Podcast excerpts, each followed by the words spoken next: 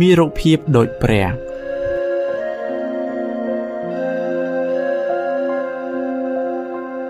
ព្រះទ្រង់បានបង្កើតមនុស្សជាតិយ៉ាងពិសេសដើម្បីឆ្លុះបញ្ចាំងឲ្យគេឃើញចរិតលក្ខណៈរបស់ព្រះអង្គនៅថ្ងៃនេះដែរលោកគ្រូអូស៊ីសប្រូសូមលើកឡើងផ្អែកទៅលើមូលដ្ឋានគ្រឹះនៃទេវសាស្ត្រដើម្បីបកស្រាយអំពីការបង្កប់របស់ព្រះឲ្យស្រឡាញ់អ្នកជិតខាងដោយខ្លួនឯងព្រះគម្ពីរបានចែងថា ក្នុងចំណោមជីវិតទាំងអស់ដែលព្រះទ្រង់បានបង្កើត ព្រះអង្គបានបង្កើតមនុស្សឲ្យមានសុភាពដូចព្រះអង្គដូចនេះមនុស្សយើងមានសមត្ថភាពដ៏អស្ចារ្យដើម្បីឆ្លុះបញ្ចាំងនិងបង្ហាញដល់ស្នាព្រះហស្ថដតីទៀតរបស់ព្រះអង្គឲ្យឃើញចរិតលក្ខណៈរបស់ព្រះអង្គយើងមានដើរកំណើតនៅក្នុងគោលបំណងដ៏បរិសុទ្ធរបស់ព្រះគោលដៅចុងក្រោយនៃជីវិតរបស់យើងគឺជាការទទួលស្រីល្អដ៏អស្ចារ្យដែលព្រះវរបិតាបានត្រៀមទុកឲ្យយើងចាប់តាំងពីដើមកំណើតនៃពិភពលោក